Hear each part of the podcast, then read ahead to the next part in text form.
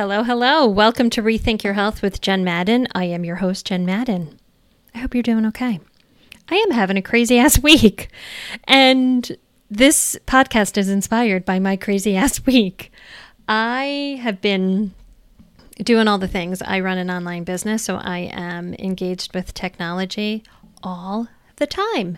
And I do a bunch of different things with my business, and my mind feels like it's in a million different places this week. So I was just recently sent um, a YouTube video that Mayim Bialik, I think I'm saying her name right. She is an actress and a neuroscientist. She is the one that was back in the day. She was Blossom, but then she was also on oh shoot i know oh big bang theory and she's one of the hosts for jeopardy. So in case you don't know her name but you might know the things that she's in. Anyway she recently did um, a vlog about her two weeks of completely unplugging from technology.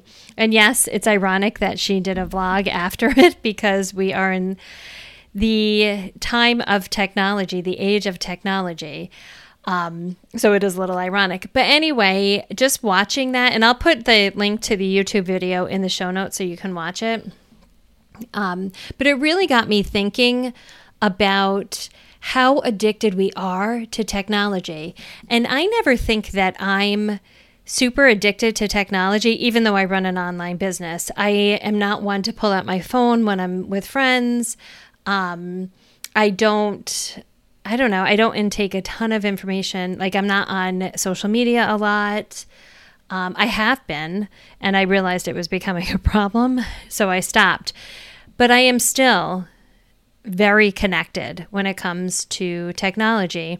And it's hard not to be, but I think it's a problem. And actually, I know that it's a problem. And I know me saying this to you right now isn't going to be a shocker to you. There have been plenty of studies on how addicting our phones are. They are literally wired to make us addicted. Not only just social media, but our phones in general, the pretty colors. We get instant gratification just by pressing a button, um, which is a dopamine hit. And anytime we hit you know, scroll on social media, hit a button, Google something, do whatever on technology, we're getting a hit of dopamine. And if you know anything about dopamine, is you need more and more of whatever it is that's giving you that hit in order to sustain that feel good feeling. It's also ironic that it is linked to feeling good because our addiction to technology is making us feel like crap. I mean, the level of anxiety that people have, I feel like there is this low lem, low hum of anxiety just in general in the world. And I think it's been building and building. I think COVID took it to a new level and we've never come off of that. I feel like I feel like people are waiting to exhale, right? Like we're waiting for something to give so that we can go back to normal. And I don't think that there is normal anymore. I think that it, there is a new normal.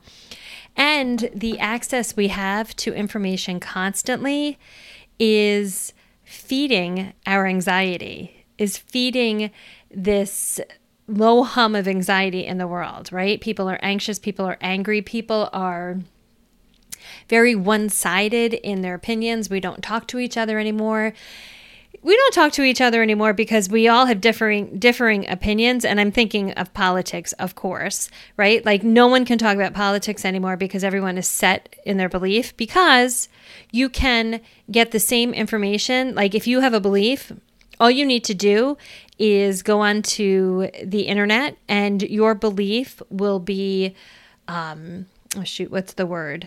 Reinforced with everything that you're reading. So you're constantly like being reinforced that your way is the right way because we don't spend time looking at the quote unquote other side's arguments. So we can't even talk anymore.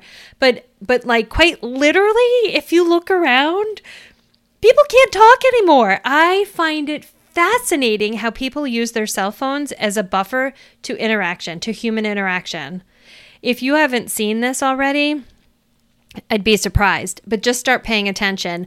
Elevators are the best. You get into an elevator, and listen, elevators are awkward to begin with, but people will pull out their cell phones in the elevator. I'm like, yeah, I think your cell phone probably is not working right now. I have, I literally knew a guy who, um, was very socially awkward. He would just pull out his phone and not look at anything. He would just stare at the phone like there was nothing on his screen, just so that he didn't have to interact with somebody. Come on, people. Anyway, I'm going to get off that rant. But that rant and Mayim's vlog really got me thinking about the impact of technology in my own world. And I really want and am going to set some boundaries. I've gotten better about it over the past couple of years. I don't like being on social media. I am hit or miss with social media these days, especially when it comes to business. Um, those of you who follow me on Instagram will see, like sometimes I'm a regular poster and other times I'm not, because um, I just I just don't like to be on those platforms, which is challenging when you run an online business. But the other thing that I'm finding with myself is just sitting and allowing my brain to think without intaking anything or without quickly looking up something is becoming harder for me. A couple of months ago, I think it was, I did um, an episode on the art of doing nothing. And there is something to it, right? And I think it's hard to just completely do nothing, but I do think a step in the right direction is by putting boundaries we have or boundaries around technology. Because if we are constantly intaking information, if we are constantly on call, constantly checking our email, constantly checking our social media or the news, we are not allowing our brains to clear out. There's no space. And the space in your brain is important for creativity. It's important for your mental health. It's important for just being present in your life. So so Mayim did this study and she like I said I'll link the episode in the show notes, but it was a couple she was astounded actually by just simply taking 2 weeks off from uh, technology in general and she did everything like no email no social media nothing she found herself journaling more starting to be more creative uh, with her artwork. She read, she was in nature, she wasn't watching TV, right? She was actually living, I feel like, the way we're supposed to be living. So I want to challenge you to look at your connection to technology. And are there places that you can improve? So, for example, are you one that as soon as you hear a ding or some sort of notification on your phone, you grab it and check it? Are you constantly going onto social media just for the latest news feed? Do you sit down and watch endless hours of TV regularly? Do you find yourself really antsy or, I don't know, bored if you don't have something in your hand or you're not taking in information? I know that I've answered yes to some of those questions. Now, listen, there is a place for it, but when it becomes that automatic Pavlovian response, remember Pavlov's dogs, where you hear the ding and you grab your phone, or you feel like you have to like urgently respond to something, that's just a red flag that something needs to change. So, I want you to first look at how you're interacting with technology and see if there's ways that you can put boundaries around it. In this day and age, it is very hard to completely go offline. And I think it is a luxury that Mayim was able to just shut down for two weeks. Right. So I recognize that that is not something that would be easy to do. I speak for myself. I run an online business. I am literally being paid to be online. So I need to get a little bit creative about how I interact with technology. And I have been thinking about this because my brain is too full right now and it needs to clear out. So the approach that I'm taking is looking at the times that I have to be online and then setting boundaries or time limits for those activities like okay so i am working on such and such project so i'm going to need four hours today to work on that project. Okay. That the time away from my computer that's what i really need to work on is when i am stepping away from my desk am i grabbing my cell phone and taking it with me? Listen i'm not that important. Like important people are not calling me except my like good friends and I love them and they are important to me. Um, but in all seriousness, like if I miss a phone call, is it the end of the world? If I don't respond to an email right away, is it the end of the world? So that's another area that I'm looking to set some boundaries is having times that I respond to email instead of feeling like I have to, as soon as the email comes in, I have to respond. You know, and we are taught this, and I was just thinking about my corporate days. Like, people would pride themselves, people, AKA me, on how quick I could respond to someone as if it was a competition. It's the most ridiculous thing. But I would tell, like my team members, the managers that would work for me, that they would need to like set boundaries so that they could get their other work done um, and check email just at certain times throughout the day. And yet I didn't always do that. And I'm not doing that now. So, what I'm going to do is set times for when I check email. Listen, no one's going to die if it takes me three hours to respond to an email, even if it took me 24 hours to respond to an email. So, this will give me, this will start to give me some space in my day. I have started to limit um, just intaking information online, like listening to a podcast, even though I appreciate you're listening to my podcast right now. But rather than constantly intaking information from other people, letting myself just like empty my brain and have my own creativity come through. I get my best ideas when I am putzing, not doing anything like work wise or technology wise, like putzing around my house. Like, I hate to say it, cleaning is like really grounding for me and gets my brain going. So, I am personally looking at my interaction with technology and I'm starting to put boundaries in place for myself. I'm going to ask you to do the same and see if you're struggling with that. See if it like gives you like a little sense of anxiety to not grab your phone or to not always have your phone with you. I mean, huh, as my phone dings right now, that's kind of funny, huh? Um, anyway, I'm gonna shut that off. It was like on cue. Anyway, is it is it giving you anxiety to not be able to respond to a text right away or not have your phone or not pop onto social media?